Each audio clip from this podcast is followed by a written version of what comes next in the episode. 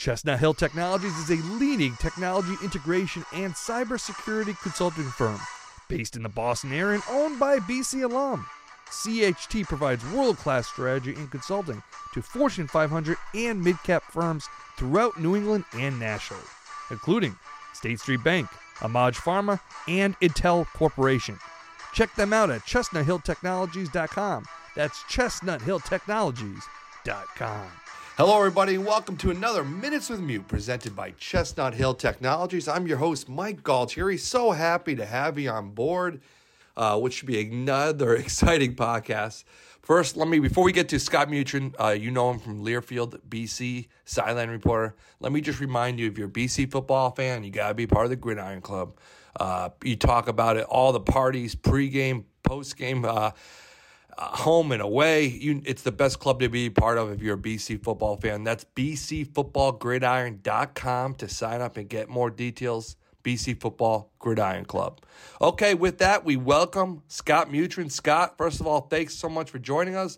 Wish it was under better conditions. Uh, no way to spin it. Another tough loss for the Eagles, 43 to 15 uh, down there in uh, Winston-Salem to Wake Forest. Yeah, you know, it's uh, one of, another one of those games where you're seeing some positive things and there's some positive opportunities for the Eagles, and then they just don't capitalize on uh, you know both sides of the football, to be honest. And uh, that's the difference uh, when you're on the road in the ACC playing a top 15 team is that uh, those teams are able to make those plays when they need them, and BC hasn't been able to do that. But the good thing is they've been putting themselves in position to make those plays. Um, there's been some some good moments, but uh, you know, you sprinkle some of the bad moments and some of the unfortunate plays. And let's be honest, every time BC and Wake Forest get together, it's a weird things tend to happen. They should probably play the game on Halloween because uh, a lot of a lot of strange things happen in this uh, in this rivalry over the years. uh, just First of all, let's I, before we get too in depth in the game, just like to, uh, as a former QB yourself, always like to get Phil Jurkovec's perspective, your, you, the way you thought about his play as a QB uh, yourself. What do you, what do you think about how did Phil do?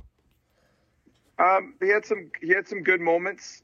Um, you know, I think the protection has caused some some issues with that, and and the biggest thing is they're they're inability to consistently run the ball. You watch the, the, the game when they play Louisville and they're able to run the football for 150 yards was probably his you know minus a couple turnovers his best statistic game of the year, and that's because he had a running game to help him out. And uh, the inability to just get anything solid going with the running game um, has been, you know, a hindrance because then it puts it all on his shoulders. The defenses know they have to throw to win, and it's a lot different when you make a team one-dimensional.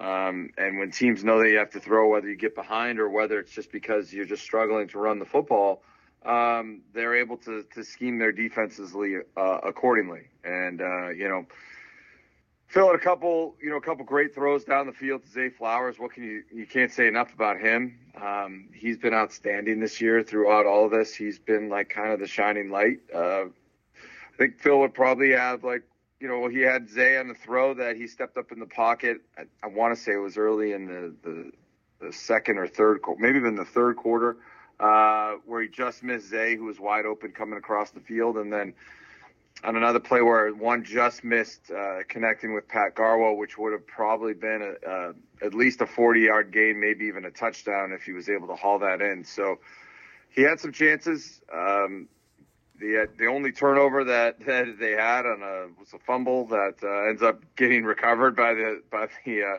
the offense anyways, and they scored a touchdown a couple plays later. So it was uh, I mean that that game was a that drive that touchdown drive was a you know microcosm of of BC's season. You have a you know you have the punt where you the you get a fake punt. I don't know if it was designed or um, it was just sawn that uh, Dane Longman just takes it up off the field, gets a 20 yard first down. BC's moving. Then they get a couple penalties. Then they get the fumble. Then they get the bad snap. Then they get a penalty. And then they hit a bomb to Zay Flowers for a touchdown. Like it's just, it's one of those things that, and then miss the extra point to follow it off. Uh, I mean, that just BC's kind of season in a nutshell. There's great moments and then there's some ugly moments in between. And then what about the defensive side for BC as well? You know, I noticed a lot of big third down, third and twenty, third and twenty-five. I think was one play, and they just gave up a first down, just like that. Um, how do you uh, rate out the BC's defense? Yeah, I think that's that's frustrating, and that's a you know that's a momentum turner right there. You got you got Wake Forest pinned back, third and twenty-five. I would you know, if you want to get into the analytics of third and 25 conversions, I would probably have them in the less than one percentile um, of times in which that converted. And then, you know, that leads to a score. And in that point of the game, it's, it's a two score game. The Eagles get the ball back and, you know, who knows what happens uh, there. Cause then, you know, anytime you're playing a team that's, you know, supposed to beat you or statistically better than you, the closer you keep the game for the longer period of time, the more that other team starts to, to press and feel, um, you know, that, that pressure that comes with it. Um, and then weird things happen. The ball bounces weird. The longer you stay in those games, things tend to happen. And, you know, the good thing is they controlled, BC controlled the running game of Wake Forest. Uh, you know, the, the stats will show that Wake ran, you know, I think for close to 100 yards. But a lot of that didn't come till late in the game and on a big late run when the, the score was pretty much decided. So they did a good job um, controlling that aspect of their slow mesh running game. But uh, Sam Hartman just made some really big throws in really crucial times for Wake Forest, and uh, they they just didn't uh, they just couldn't slow them the entire game. And uh, it, you know it's tough to do in Wake Forest. They're going to get their points. I mean they put up 35 versus Clemson, so um, they're they're a very good offense um, with some very explosive weapons. So at some point they're going to get theirs. You just got to be able to either score with them or or turn them over a couple times. And you know they do get um, an interception. They had an opportunity to recover a fumble inside the red zone. That the, I think the the next play was a touchdown afterwards. So those plays and those moments are the difference between winning and losing. But uh, you know the efforts there. You're seeing a lot of guys starting to come to the to the forefront. You lose um, Elijah Jones again to an injury, um, and that kind of changed the dynamic of the secondary because now you're playing a couple freshmen out there, and Wake Forest went after them, as any good team would do. Is you get backups in and you get young backups in, you're going to target those guys and force them to make plays, and uh, that's what that's what Wake Forest did. And, and to to their credit, they went on a roll there, like in the mid third into the fourth quarter, where they they rack up tw- you know three or four touchdowns that that just really put the game away. Just big picture now, Scott. I always like to get your perspective because you're down there on, on the field. What what was I guess the post game like with Coach Hafley talking to them and what was the trip like on the way home to Chestnut Hill as as this season develops now, big picture, and uh, you know it's not turning out how anyone wanted it to be. I guess just to give us a state of the program uh, from inside the ropes a little bit.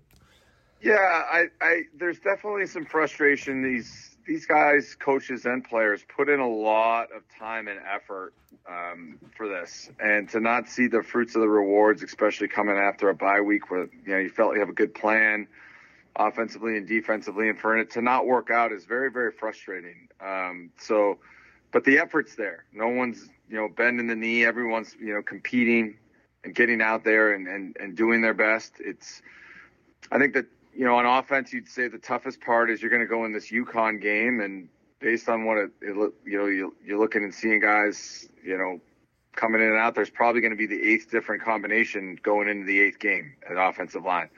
That's tough to do. Um, you ask any team, you ask any coach, ask Bill Belichick, you know, what would it like be like to play eight different offensive combinations, uh, offensive line combinations in eight games, and he would tell you that's tough to build consistency. Um, especially with that group, they just rely on each other so much. The communication that goes on there, and that is so imperative to success. And when you're constantly switching guys in and out, it's tough to build any rhythm with that. So. Um, I think they just uh, they just need to keep plugging. A lot of these, you know, some of the older players that you know, if this is their last year or anything, they have NFL aspirations. So there's no if they want to play, you know, they need to put on good tape for some of these teams, and they need to keep competing. They need to be good leaders. That stuff matters when you know NFL teams come around. And for young guys, it's valuable reps to gain experience, to to know what needs to be better, and to know that um, good isn't good enough. They need to be great if they want to compete and win in the ACC, and that's the mindset that they need to have. Um, no feeling sorry for yourself because nobody cares. Everybody has injuries. Everybody has bumps and bruises. Everybody has things that don't go their way, and everybody else doesn't really care. They just want to see results. So it's they got to be able to, uh, you know, get together and and kind of build that level of uh, confidence and, and start building upon that going forward and, and just find these these small wins and then continue to build on that and mostly just be consistent. I think that's the probably been the most frustrating thing for them is their lack of consistency on all three phases. To tell you the truth, um, you know, I mentioned there were moments, but there need to be more moments uh, for them, and I think they realize that, and they're they're working towards that. And and what Jeff Hafley said at the end of the game is, you know, it's not about who they're playing next; it's it's about getting better. And if they get better, um, the results will come. I, I talk about this a lot, whether it's with BC football or even to my kids. It's uh, your process has to be good. You have to have a good process, and you have to consistently, you know, perform your tasks and, and work at what you're doing and perfect your craft to, to get better. You may not get results from it right away, but if your process is good, the results will come. So I, I agree with Jeff Hafley is that they, you know, they, they have to get better, and that comes with, you know, refining that process and consistently working at it and getting better. And if they do that, then the results will come. Chestnut Hill Technologies is a leading technology integration and cybersecurity consulting firm based in the Boston area and owned by BC alum. CHT provides world class strategy and consulting to Fortune 500 and mid cap firms throughout New England and nationally, including State Street Bank, Amag Pharma, and Intel Corporation. Check them out at chestnuthilltechnologies.com. That's chestnuthilltechnologies.com. Okay, you mentioned too this coming up this week, uh, UConn. Uh, obviously, a team that's struggled in the past, but under head coach Jim Mora, they're playing better. Uh, your take on this game coming up this weekend, and uh, you know, down here, I'm in the Connecticut area. This is like their Super Bowl playing BC. Uh, it's like they're you know they're going back to the Big East, so you know you're, you're going to get a team that's pretty focused come Saturday. Right. It's um, you know on, on UConn's end, it's their opportunity to show they belong, to show that they're they're coming under Jim Mora and that they're ready to to kind of make that leap into to be an, another uh, solid team in, in New England. That's you know playing football. BC, it's lose lose, right? It's like if, if you win, you're supposed to win. If you lose, you know, then you, you have to deal with the fact that you're not supposed to lose to UConn, and then they're able to use that as cannon fodder for their recruits and everything that they're moving in the right direction. So it's you know it's I always look at these New England matchups as you know whoever you're playing in this area that it, it's it's literally there's nothing to gain for BC except except winning and even if they don't win by enough then people are frustrated by that but um, in the end it, it's something where BC needs to to come out and just show um, just show the type of team they are, and they give to give hope for the for the last couple games of the year. I mean, you look at the schedule and some things, you know, have changed along the way with some of these teams. NC State is you know out without their starting quarterback for the rest of the year. Notre Dame's struggling. Syracuse just coming off their first loss of the year. Um, so, and then Duke is a up and coming team as well. They're coming off a huge win against um, Miami, Miami yeah. they so they played really well in the second half of that game, especially in the fourth quarter. Turned Miami over a bunch of times. So um, you never know. You just never know in some of these in these situations, and they. Uh, at this point, it's you, you you you can't look to to Duke. They really need to focus on UConn, get all their you know ducks in a row, and, and go down to, to Connecticut and uh, play a complete game of football where it's not just moments, but a complete game. Okay, Scott. Last question. What's what's your plan? How you how you handling the game day here uh, this Saturday? Uh, you coming in on Saturday morning? What's the plan? The tailgate? Give us the rundown for the UConn game. Yeah, well, since it's a close road game, which are always enjoyable because um, you can get there pretty quickly. I'm going to probably drive down Saturday, um, get there before the game, and uh, head right back. It's a easy commute right down 95. Hopefully, the traffic uh, cooperates with that on my way down, um, and then uh, head back after the game. I was, uh, you know, those are some of the games you don't mind traveling to because you kind of control uh, the you know, then the, don't get me wrong, the, the traveling the way in which we do when you travel with the team is the way to go. You don't have to wait for you don't have to wait for connecting flights and other places. You just jump right on with the team. So it's a good way to travel. But when you get these games, so you can just drive to, uh, makes it pretty good. I imagine I'll probably on the way back stop and uh, grab some pizza. Uh, whether it's uh, Frank Pepe's or Sally's, which uh, I've, I've heard a lot about. So I, I think I'm, I think that's in my game plan for this. there you go. Yeah, there's a Pepe's in Manchester, Buckland Hills Mall. So that's right on your way home.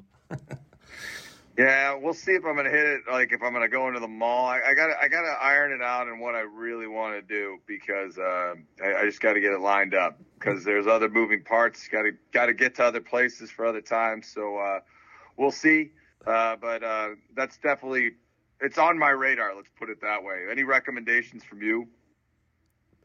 Uh, coming back from East Hartford, uh, not yeah, yeah, I would hit up the Manchester area. That's what I would do. I like exactly what you're saying. The Buckland Hills has every restaurant you want in that area. But there's, you know, you're east, you're already east of the river when the UConn game is. So there's not a heck of a lot between there and Worcester. You know, you know what I'm saying? Right. So what's what's my timing looking like on this? Like how how long is it going to take to get down on a Saturday morning to get to UConn? Oh, very easy. Uh, you're in South Shore. You take eighty. You take Mass Pike to eighty four. That's the way you go, Sturbridge. Uh, right. You know, I would say two hours the most. At the most, very very. Just take one twenty eight to ninety to eighty four, and the the stadium's right. right off eighty four. Oh, that's even better. So it's right off the highway. Oh yeah, good. You could see it from the 84 East Hartford. I've, I've, I've, seen it when I'm driving in my numerous trips down to New York. I've seen it driving down. So um, I've, I've never been to the field, so this is gonna be my first time. Another new stadium, which I always enjoy. It's always nice to go to a place I haven't been. You like to knock off all all the different stadiums that you get to go to. I, I you know I still got to get, I think, eight to nine states before I get all my 50. But I don't anticipate us. I don't anticipate us playing Montana, South Dakota, um, Washington, or uh, Alaska anytime soon. But uh, if we do, that'll that'll kind of help me in, in, knocking off some of those states I need to get to. Hey, you, you know, you never know, especially Washington. That'd be great. I've been saying that one forever. Seattle, Boston, that would be a great road trip. And them coming here, I think for both sides. I thought that'd be a great trip. Who who would have thought those, Scott? We played New Mexico State a couple years ago, right? So you never know. Uh, yeah, I agree. That was an interesting trip to say the least. But I did get to knock New Mexico off the, the, the state list on that trip. Um, so that was nice. But uh, yeah, there's a couple. There's a couple there that I haven't been to. Iowa's another one. So I mean, that's a, that's a possibility if you get to the Big Ten. So um, there you go. We'll see. Uh, we shall see. Well, Scott, it's always a pleasure to see you. I'll see you this weekend for sure. I'll make sure to see you on Saturday, and uh, hope we got. It's time for a W. I say that every week, but you know, we get BC's got to get on the W side.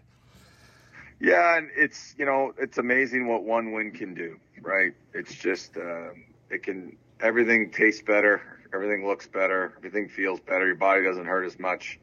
Um, wins are uh, and it's like I mentioned before. It's not easy to win in college football. People make it look easy, but um, they just see the score and they don't realize all the other stuff that goes with it. So uh, I, I, think it's. Uh, it's important for them to get that win and to, to get going in the right direction and then see what happens. I mean, you just never know uh, what one win can lead to, and you get some confidence behind yourselves and realize that, hey, this process is right. This is the effort and time I need to put in to do it. And my technique is good. My skill set's good. And uh, let's build upon that and then build some positive momentum.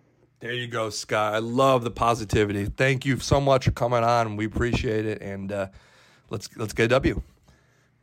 Absolutely, Mike. Just remember that negativity doesn't solve anything, right? You got to be positive and always move forward. The negative stuff is just bad energy. You got to keep the good energy in no matter what because uh, the negative energy doesn't solve anything and it doesn't help anything. Well said on a rainy week. Start early part of this week. Well said.